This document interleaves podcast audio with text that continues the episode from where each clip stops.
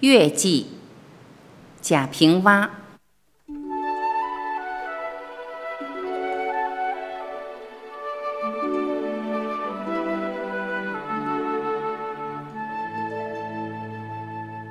我们这些孩子，什么都觉得新鲜，常常又什么都不觉得满足。中秋的夜里，我们在院子里盼着月亮，好久却不见出来，便坐回中堂里。放了竹窗帘闷着，缠奶奶说故事。奶奶是会说故事的，说了一个还要再说一个。奶奶突然说：“月亮进来了。”我们看时，那竹窗帘里果然有了月亮，款款的、悄没声的溜进来，出现在窗前的穿衣镜上了。原来月亮是长了腿儿的，爬着那竹帘格，先是一个白道。再是半圆儿，渐渐地爬得高了，穿衣镜上的圆便满盈了。我们都高兴起来，又都屏气儿不出，生怕那是个尘影变的，会一口气吹跑呢。月亮还在竹帘上爬，那满圆却慢慢又亏了，末了便全没了踪迹，只留下一个空镜，一个失望。奶奶说。他走了，他是匆匆的。你们快出去寻月吧。我们就都跑出门去。他果然就在院子里，但再也不是那么一个满满的圆了。进院子的白光是郁郁的、银银的，灯光也没有这般亮的。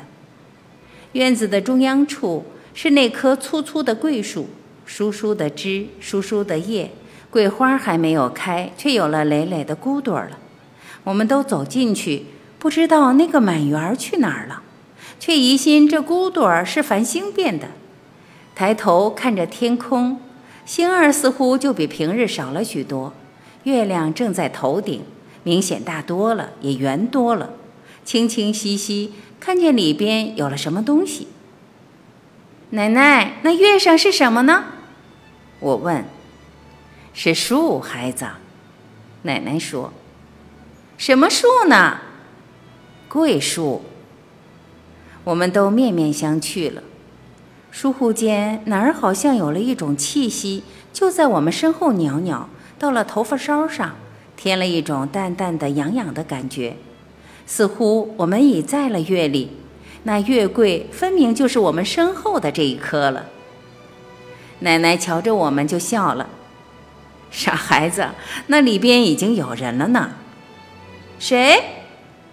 我们都吃惊了。嫦娥，奶奶说：“嫦娥是谁？”一个女子。哦，一个女子。我想，月亮里地该是银铺的，墙该是玉砌的，那么个好地方，配住的一定是十分漂亮的女子了。有三妹漂亮吗？和三妹一样漂亮的。三妹就乐了，啊哦，月亮是属于我的啦。三妹是我们中最漂亮的，我们都羡慕起来，看着她的狂样，心里却有了一股的嫉妒。我们便争执了起来，每个人都说月亮是属于自己的。奶奶从屋里端了一壶甜酒出来，给我们每人倒了一小杯，说：“孩子们，你们瞧瞧你们的酒杯。”你们都有一个月亮嘞。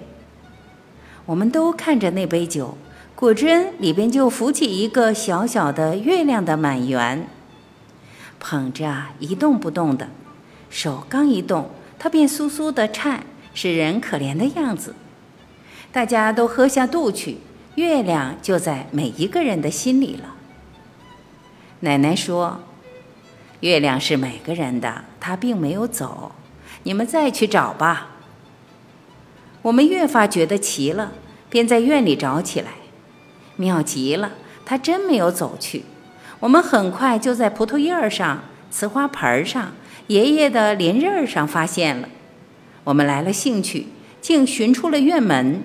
院门外便是一条小河，河水细细的，却漫着一大片的净沙，全没白日那么的粗糙，灿灿的闪着银光，柔柔和和的像水面了。我们从沙滩上跑过去，弟弟刚站到河的上弯，就大呼小叫了：“月亮在这儿！”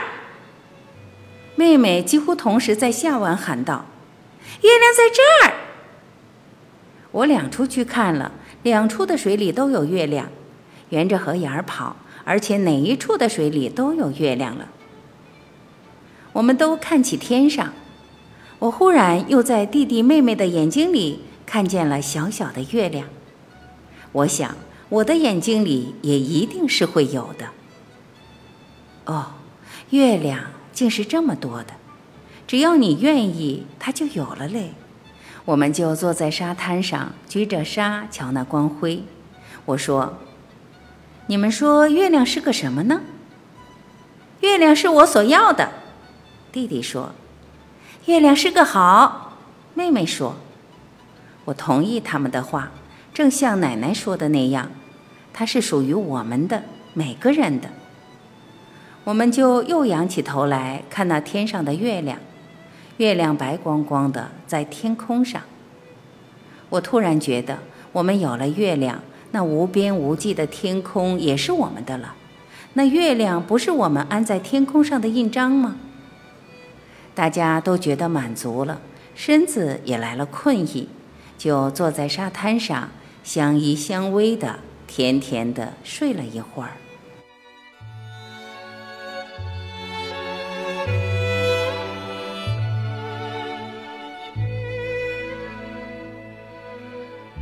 感谢聆听，我是婉琪，今天我们就分享到这里，明天再会。